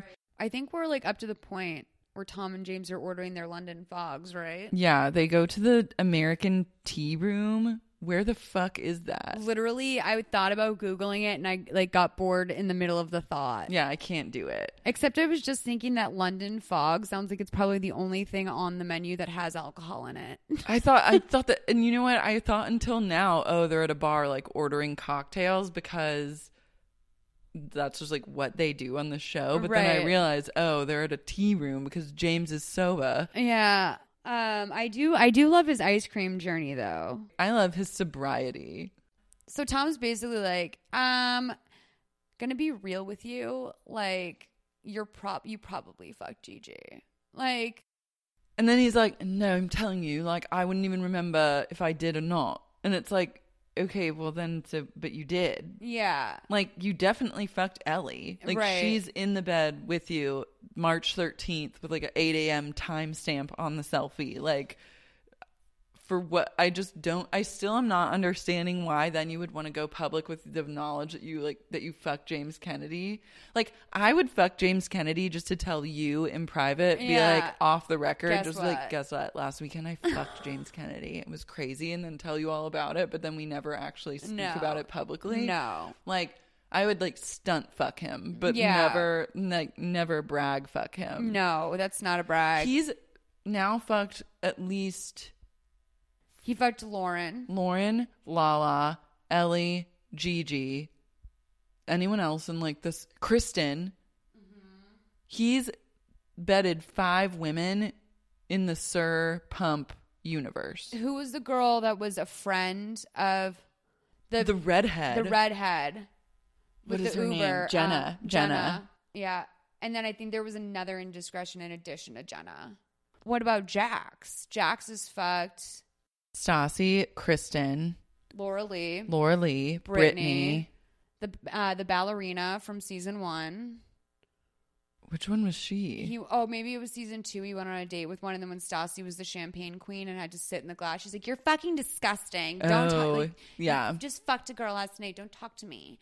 Um, James or she never fucked. He never fucked Lala. no. Um, Rachel. I want to see James and Jax tag team Rachel. I'm just gonna put that, put that out there. I feel like she'd be into that. I think she would not be into it, but as I think that in a in a brief, if she would consent for just a brief moment, I would like to see that. Maybe they they could do like a porn, like a consensual porn. That would be hot. Yes, yes. I'd buy it. I just want to say, I I'd download the preview link and I'd watch that. I don't know actually if I'd buy it, but I would definitely watch Rachel O'Brien link. superstar. Mm-hmm. Inside Rachel O'Brien. So Pandora throws the like spa day for Katie's wedding, and when she brought the food out, I just like also gagged like because it was just like a huge bowl of pasta salad and that sangria, and I was like, I can't think of two things I'd rather not eat. I would rather eat that than that fucking Taco Bell tower that I've had nightmares about for weeks. Okay, wait. Would you rather eat the ta Okay, Taco Bell, you get three meal choices. Okay. I feel like I know what you're to say. You get either a Taco Bell tower or you get cookie dough salami toast Oh, it's cookie dough salami toast. I don't even know. Need or pasta salad sangria. or Kristen's um, mango goat cheese balls from her Veggieholic blog. Wait, I have not visited Veggieholic in a really long time and I've I think we need to go. I what? just- someone's been someone posts the recipes on our emotionally broken psychos Facebook group, so I I checked it out from there. Okay, I recommend for our listeners to go to Sayonara Restaurant Rage, the post on veggieholic.com, scroll to the end for a Maya Angelou quote. Ooh, hell yes. I feel like a bitch, like busting her on this because it's hard to put yourself out there and be vulnerable, especially when this is not your area in life that you've chosen to pursue full blown. It's just interesting. It's I think she's comedy writing a book. Like, it's too sad to make fun of. It's like it's too sad. It's like bad sketch comedy is just too sad to make fun of. Like I don't want to make fun of some people. I mean, come on, they all got together and they practiced that. I mean, what's sadder than that? Like you know, good like good for them for the only thing sadder than that is literally Carter ordering a pickleback shot. Like that bar that they went to for their like pre-bachelor party powwow. powwow. I've been to that bar. What is it? I was think it's a bar in the valley. Okay. It's like I can't remember where, but I've been there. Have you ever had a pickleback? Yeah, I had one in New York once. I feel like that's up there with like I kind of Jaeger like, bombs. Yeah, it's a like- definitely like in your 20s, like something funny and fun to drink one time, Yeah. but then like it's not like a go-to order. Carter's like 45. Like, guys, picklebacks? Picklebacks, guys? I'm like, what? Do you want to like Who is Carter? literally Who is Carter and what does he want? I don't know. I think he wasn't he like a bartender at the Hudson or something and he and Katie fucked once and then oh like yeah, they did fuck once. Then, they, I then like Kristen that. and him matched on Tinder, and she's like, "I think that's that guy from the Hudson," because they love the Hudson. They love the way. Hudson. which is like if you ever want to come to LA and like socialize with a Vanderpump Rules character, you can go to the Hudson any night of the week probably, and they will be there. The Hudson's like a train car, oddly situated on the side of like Crescent Heights and Santa Monica Boulevard. like across from a magazine stand or something. Like it's just it's it's it's kind of in the corner. It has like subpar food. It's like all the food on the menu is like goat cheese ball adjacent. It's a real Vando crowd there. Mm-hmm. Um, so enjoy that hot, sexy tip. Can we? Can I really quickly mention that Jax only wears Givenchy? Givenchy, what does he Yeah. call it? He, call, he goes, he said, what's this, Givenchy? And she goes, it's Givenchy, darling. I only wear Givenchy. Like, he literally went right for it. I He was like, loves Look at it. you. Also, the use of the word transvestite and the and the producer being like, he's like, what is it, a trans, trans transvestite? And the producer obviously like not. He's like, yeah, so I'm dressing like a transvestite. And it's like, damn it, Jax. His Like, knowledge of you- queer culture is like very lacking, but No. he's trying. Yeah, he walks into it every time. But okay, so Katie's beautiful spa day. Eh? When Scheana threw her napkin or whatever, like I was like, damn. But also I was at I was there for Scheana and that, that I was like, I, I think this would have been my breaking point too. Scheana is trying to just do play by the rules and like appease everyone. And I think that is Scheana's problem is being a people pleaser and like needing to do that. Like that's going to take up a lot of like emotional real estate that you don't necessarily have to give. So maybe like think about your life and your decisions and try to be like just more for yourself. But Scheana's wishy washiness is exactly the kind of thing that, like, if I was drunk, it would really upset me, which is why I kind of sympathize when Stassi had that drunken meltdown and was like, stand for something, Scheana. Like, I would think after five years of having to deal with Scheana's wishy washy shit, like, it would upset you. I would be, I would be so done of like someone just always in the room, always around, but completely non-committal. There for the good times. Whenever anything gets rocky or bad, she is like giggling with the with the guys about how annoying or whatever they are. Like the way that she was like, you know, putting him everyone on blast to Sandoval that day and being like, "Do you think Katie's an alcoholic?" Like Shay's like on his phone, like not even paying attention. He's so Shay's checked out. Shay's Shay's his, done. He's on Raya. Yeah. Like he like literally like on Raya, like while this conversation's happening, like swiping right on literally anyone. Yeah, I mean, I get the wishy washiness. I just am like, it's Scheana. You know what I mean? Like, she's gonna just be like trying really hard. She's never been accepted 100% by this group. So, like, she's gonna do, do whatever it takes to try and like fit in. And clearly, she came at this party trying to do the right thing and like get Ariana and Stassi to like apologize to each other and like be on good enough terms to go to a bachelorette party Yeah. to like appease Katie and make Katie feel happy. And then Katie's just like, Did everyone apologize? Or what? It's like also if the apology means something to you, like as the bride, stand up for yourself. I know that everyone's supposed to like lay off the bride. I do think it's Scheana. always- Scheana makes it hard for me because At the same time, I'm like, why the fuck after especially after Lisa told you, did you feel compelled to bring the money issue about surrounding the bridal party, which was insane. That's Yeah, insane that for your not friends chill. to hand over like an eight hundred dollar bill to you when apparently the background story on that was that Scheana was apparently trying to like freeze her eggs and Shay was like rapidly draining their bank account so money was a little bit more of an issue for them at that time. Well, yeah, I don't think that you put up that fight about money if you're not already having like money problems. Exactly, especially when like the undertone of this entire show is that like JK these people like Katie has no problem affording her $50,000 wedding. Like that's not a problem for them. Yeah. Between their salary, their Instagram posts, their bonuses for their shitty parties or whatever it is that they do, like they had no problem paying for that. Katie had her birthday paid Katie went to Foxwoods for her birthday this year. She probably got like 30 grand for just that. Like they can pay for this fucking wedding. Yeah. Cut the shit.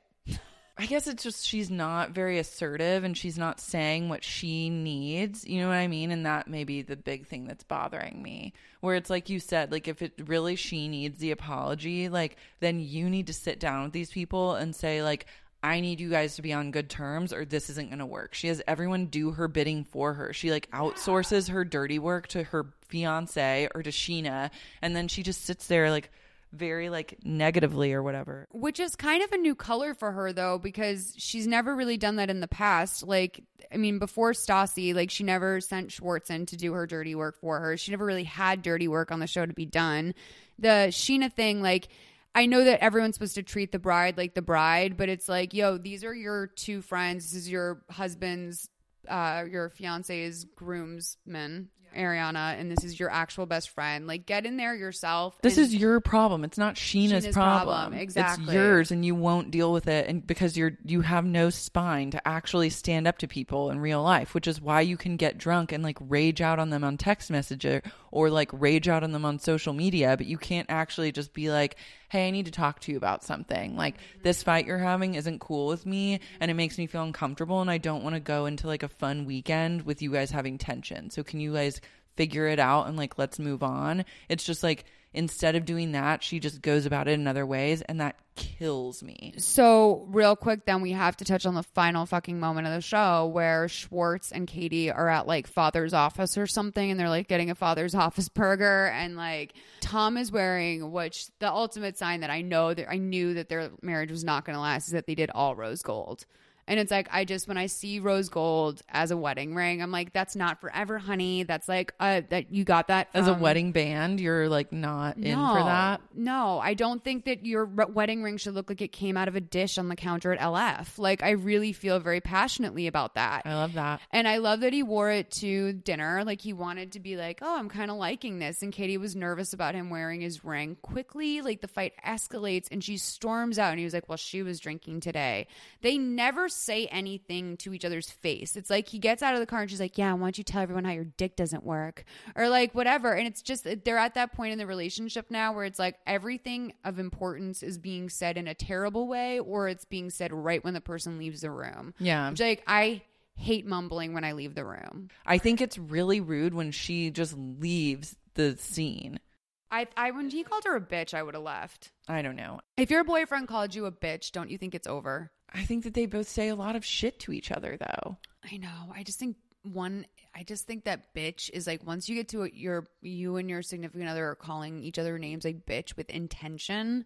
Like I mean, it's not good. it's name calling is really a bad sign. Like that's the sign to me. It's like oh you because I've been in relationships where we fought and fought and fought, but it never got like you're a bitch, like your dick doesn't work. Like it never got that way. that kind of stuff you can't like bounce back from, really. Yeah, or even like say to someone, "This is the place I was coming from when I said that." Yeah. like when you go that off the rails and inarticulate, You're just trying to cut and hurt people, and like instead of actually being like get your point across and like communicate what where you're coming from. off message. I'm just like really worried about both of them, and I hope that they're they have a rock solid prenup. For all of Tom's student loans and that in their Instagram paychecks for teeth whitening cream. Maybe like if Katie's so upset about this podcast, she can get her like crypt keeper prenup attorney to draft a cease and desist letter. When she's like I'm tired of looking like an alcoholic, drunk, insubordinate person. It's like maybe you should stop acting like one. Also, insubordinate seemed like the wrong word to go along with the rest of that. It's like you shouldn't be a subordinate person either. You're not like it's not like being subordinate is the look to go for. She's like, all my wedding events are tainted by assholes. It's like maybe that's a sign, and like maybe the common denominator is you. I know. And I'm like, if I was to have a wedding and then every single part of that process was painful and mm-hmm. it, like fights erupted and it was just nothing but nonstop drama, I'd be like, wow, maybe this is a sign that I like shouldn't be getting married. Yeah, no, you're right. You're right. There's, I mean, there's been signs all along, and like my curse with this show is that I have like an elephant's memory for like every fucking scene that's ever happened, You and do. so like I am, I'm thinking about all of it. I'm thinking about like the context of like this is a woman that's had to forgive his cheating multiple times. This is a woman who was accused of motorboating a D. This is someone that got dragged her face through the mud by Stassi for years, just like literally hitched to the back of Stassi's emotional pickup truck and dragged for like miles. Like she's just like Katie's really like been through it and when she wasn't going through it she didn't have a voice or she was being tequila Katie Yeah. and like having Tom throw water on her in Mexico. Like this is a really fucking tumultuous relationship that we've watched play out. And now this is like her moment to have like a sense of agency and we're getting to like witness how she deals with it. All right, I'm trying to get like a little more perspective and empathy towards her. Maybe like next season she'll actually be like more with it. Yeah, I think she's going to be really present through the divorce.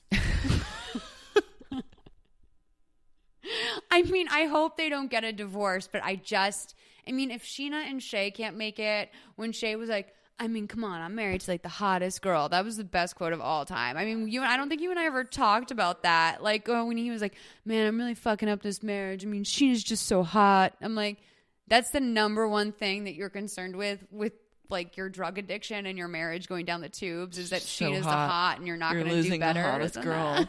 he probably won't do better than Scheana. That's No. real though. No, but Let's who's. Scheana seeing? Because she's been like, she's got like boys all over her.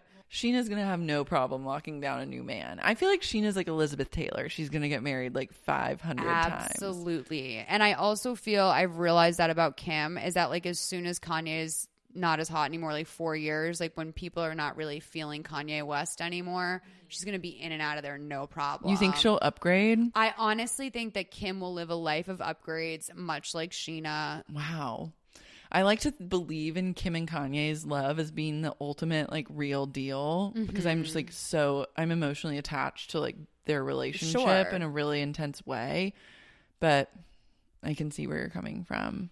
Here's my question. Um, I hope I don't forget it. Okay, so how does Scheana go from like, I mean, what's their trajectory? So like, you're fucking Eddie Cibrian, that blows over. Then like, you are um fucking John Mayer casually while he's living up in Calabasas. Was she fucking John Mayer before or after Eddie? I think it was after. If I had to guess, Scheana's a fucking star. I know she's a star. And then she married Shay, which I feel like she must have, because, you know, John Mayer probably like shat on her or something, or like, you know. John Mayer definitely treated her like shit. And Scheana was, I guess, fired allegedly from like some cigar bar that she worked at before SUR because she was like getting too friendly with the clientele. And I think that's where she met John. And apparently, according to this article I read, the reason why she liked hooking up with him was because he always had chips and beer. I love that. I wonder if he had dip because if he had chips and dip, then Then, like, fuck I'm yeah. breaking up with my boyfriend and really gonna go John, hey, hard. John? John? is this dip? Is this like French onion dip or like I love a seven layer dip too? Yeah, I love that. Come on, it's Super Bowl Sunday. Don't talk about seven layer dip to me. I'm gonna have to go find some friends to hang out with. I like show up in my poncho, like, hey guys. So wait, I want to know who you think is going to have like legs and a career beyond this show. Um, I think Stassi will for sure. Mm-hmm. I think that she will continue to because she is a good talking head and she is striking. Um, and I think that she does very well in her podcast for a reason. It's people want to hear what she has to say. And so like I could see her falling into some sort of like e-hosting gig. I could also see her, I think that she is the most behind the scenes shit. And they're all in these pretty airtight contracts. I could see her being the one that writes the tell all. Oh, okay. that ends all tell-alls because she like fully hates Lisa. I think like if if one one can imagine. I mean, also. You know, Lisa just like goes after Stassi and Kristen like needlessly. Like when um Scheana and Pandora were getting the sangria, she's like, "Oh, well, if Stassi and Kristen are going to be there, it's like, well, Katie's going to be there too, and so's your hammerhead shark daughter and Scheana and Ariana, who can't get along with anyone. So, um, but thanks for like having Stassi and Kristen at the tip of your tongue, Lisa. Like she, so Stassi. well, I think if you wrong, hate. if you wrong Lisa, if, if you end up on the wrong side of her, you're there forever. Yeah. you're done. am I like, am I shark shaming her? Like, am I going to get in trouble for shark shaming?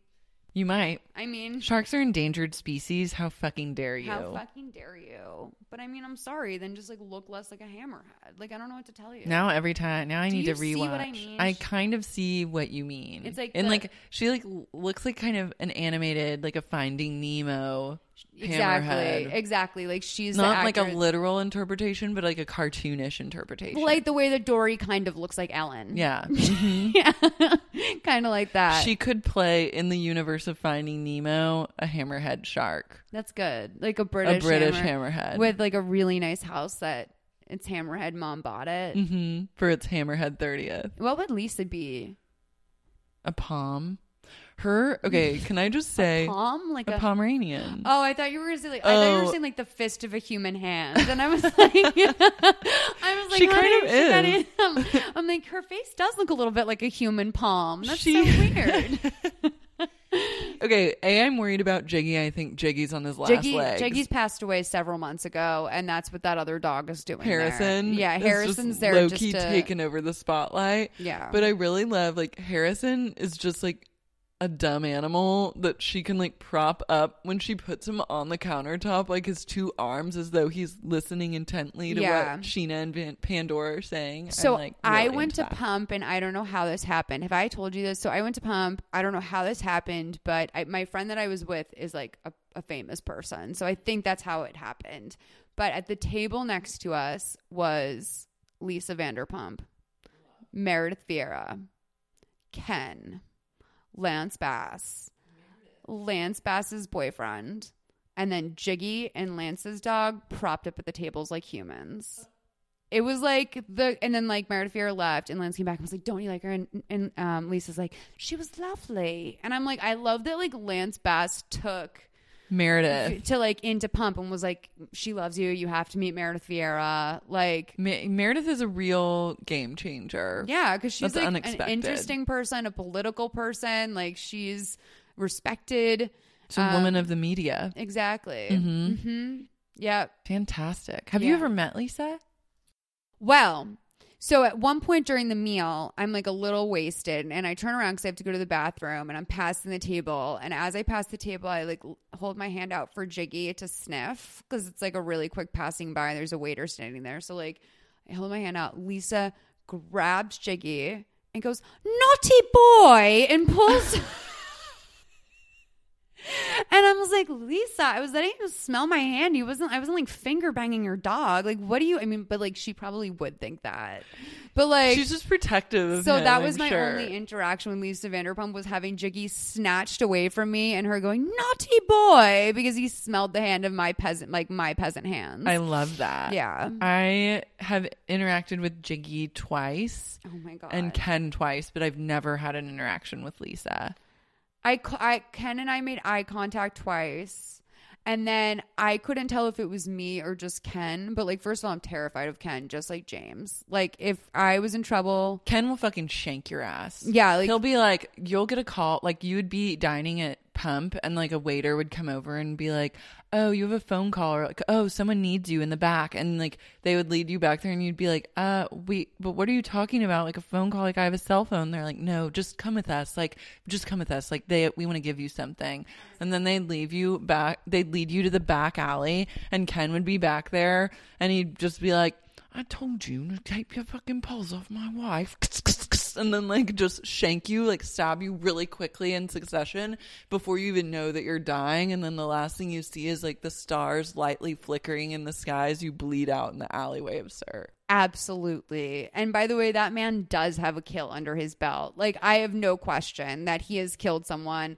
Like if not direct if not personally, he's he's ordered a hit. Yeah, for sure. Because someone like fucked with one of his businesses or something. Like you know he killed someone over Shadow Lounge or something. And if you say anything bad about Lisa, you need to like hire a security detail He's because Ken is not out. fucking around. also, oh God, I may I wish for all of the women that listen to this show that they find if they are wanting to find a man or just I hope that they find a partner who is as there for them as Ken Todd is for Lisa Vanderpump. Which makes me wonder what Lisa like does she have a platinum pussy like was were all of his businesses close to bankruptcy and then she turned it all around like you don't just like that's not just like loyalty that grows out of like raising children together or something That's, not just loyalty from having like good sex either. No, that's, that's- loyalty from being like I'm fucking obsessed with this person, but it goes even deeper than obsession. It goes into like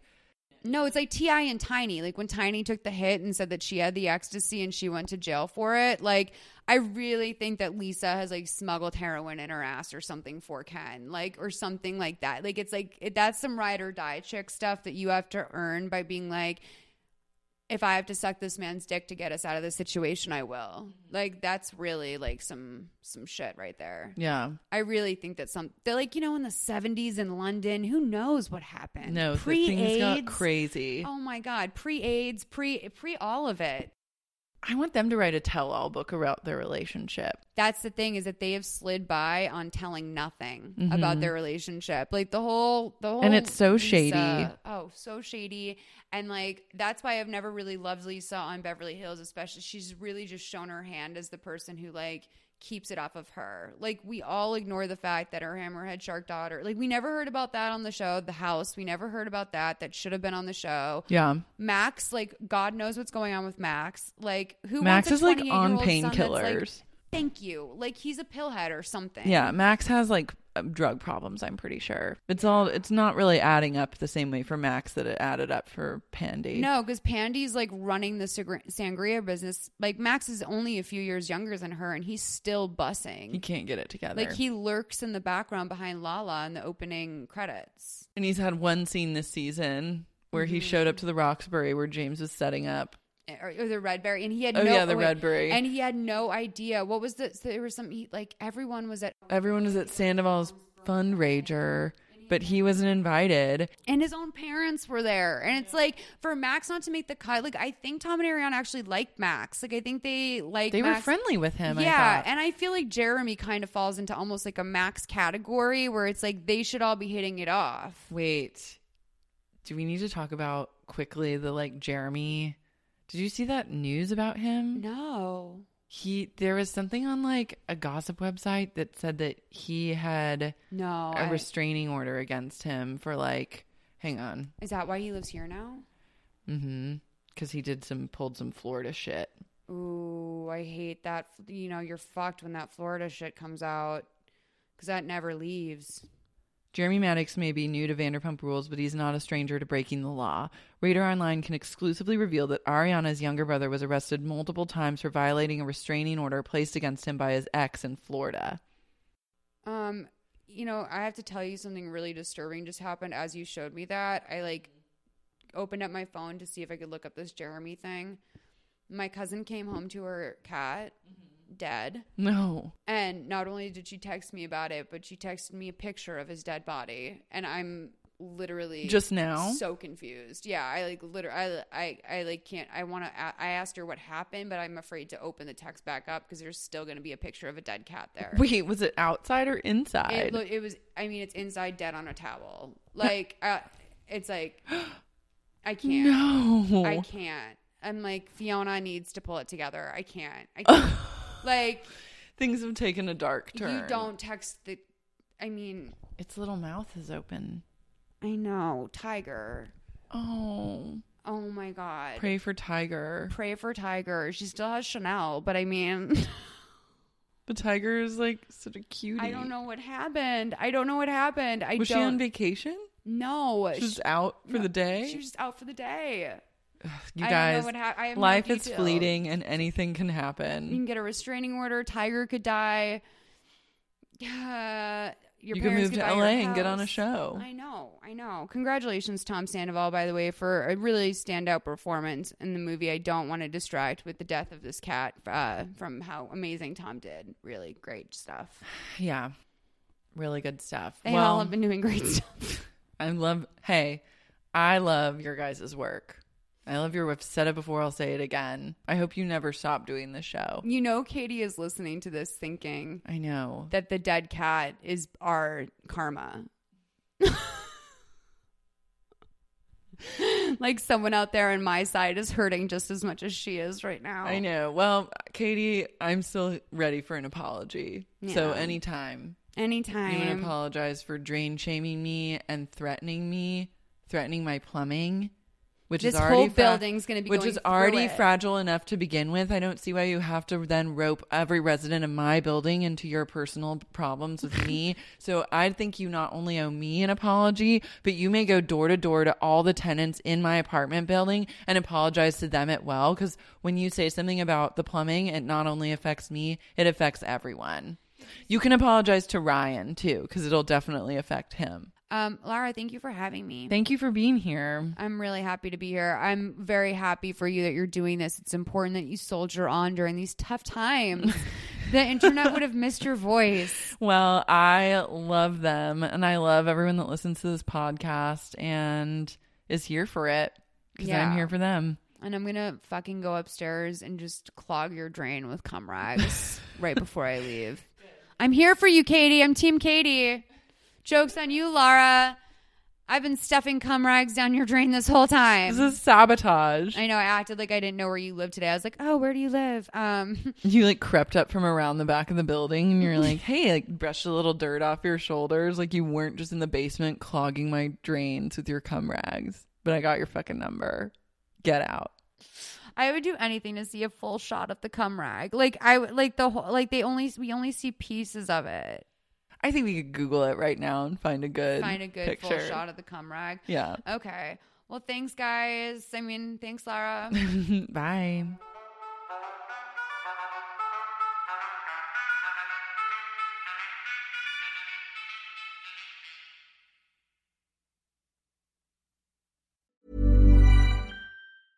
Mom deserves the best, and there's no better place to shop for Mother's Day than Whole Foods Market. They're your destination for unbeatable savings, from premium gifts to show-stopping flowers and irresistible desserts. Start by saving 33% with Prime on all body care and candles. Then get a 15-stem bunch of tulips for just $9.99 each with Prime. Round out Mom's menu with festive rosé, irresistible berry chantilly cake, and more special treats. Come celebrate Mother's Day at Whole Foods Market.